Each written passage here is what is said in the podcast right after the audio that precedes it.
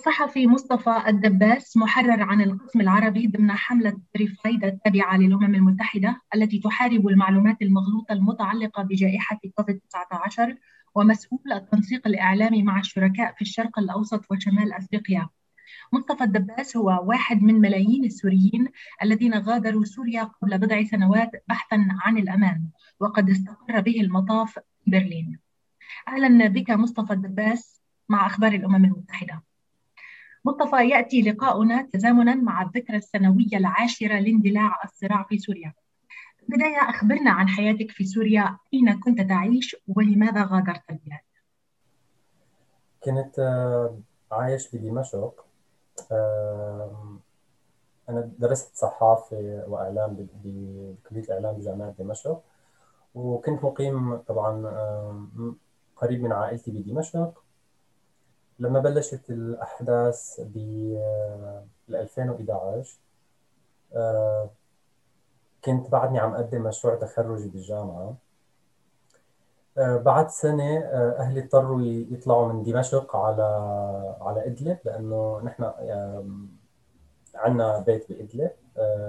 ف بسبب الأوضاع طبعا لأنه كان كنا عايشين ببرزة وصار في أحداث كثيره بمنطقة برزه فعائلتي اضطروا يطلعوا بال 2012 على منزلنا أو بقريتنا بريف إدلب. آه، خلال هاي الفترة طبعا كنت عايش آه، لحالي وعم حاول خلص مشروع التخرج تبعي.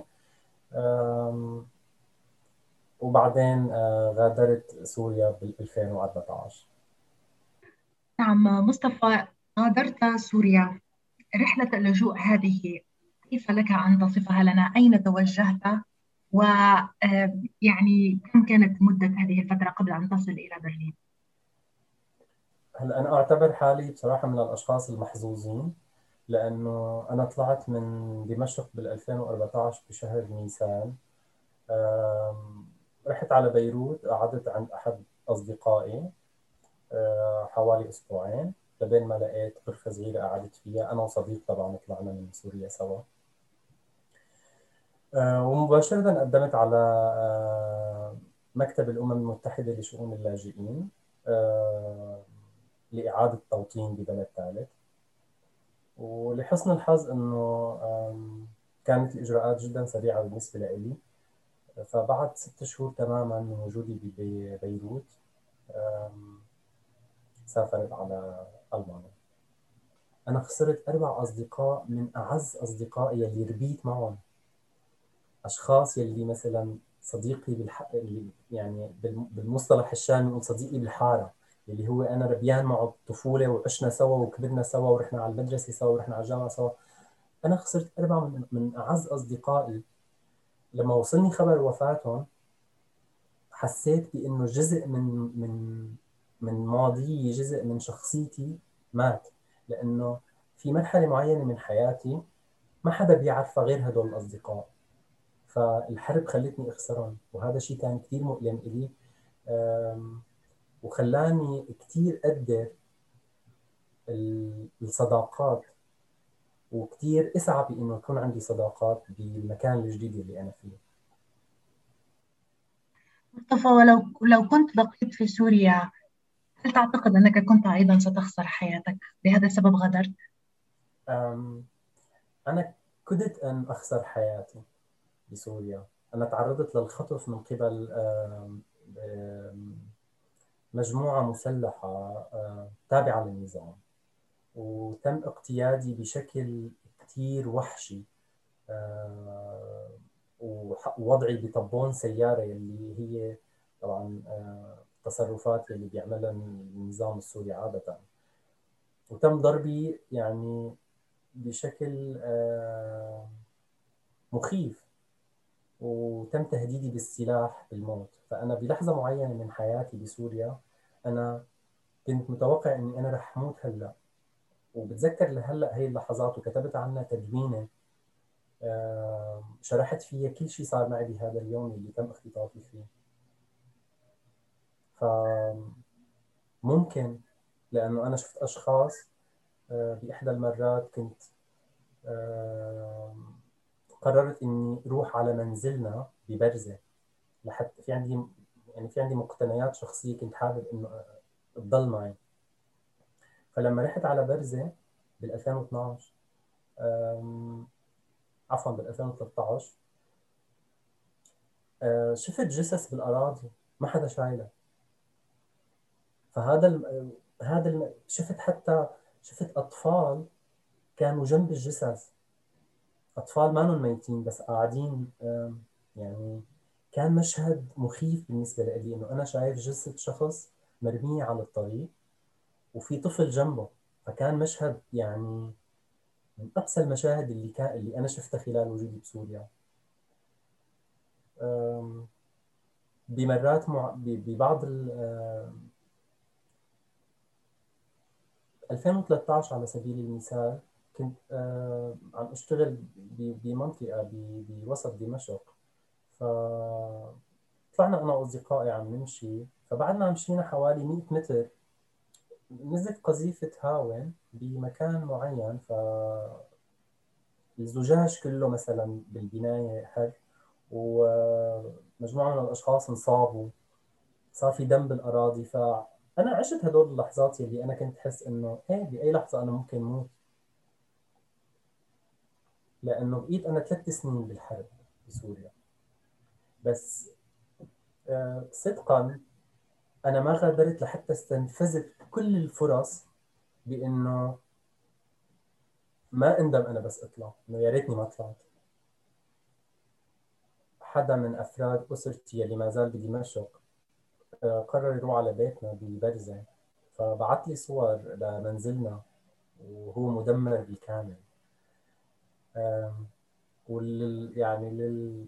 للصدفة بإنه الباقي من المنزل أو الأشياء اللي هيك ممكن نشوفها من المنزل هي غرفتي. شفت تختي مدمر والغرفة تبعيتي مدمرة. آه، شفت حتى هيك أشياء أنا كنت كتب معينة كانت بغرفتي يعني ما زالت موجودة هيك. آه، فهذا الشيء كان إني أنا خسرت بلدي للأبد لأنه أنا خسرت البيت اللي عشت فيه كل طفولتي. ف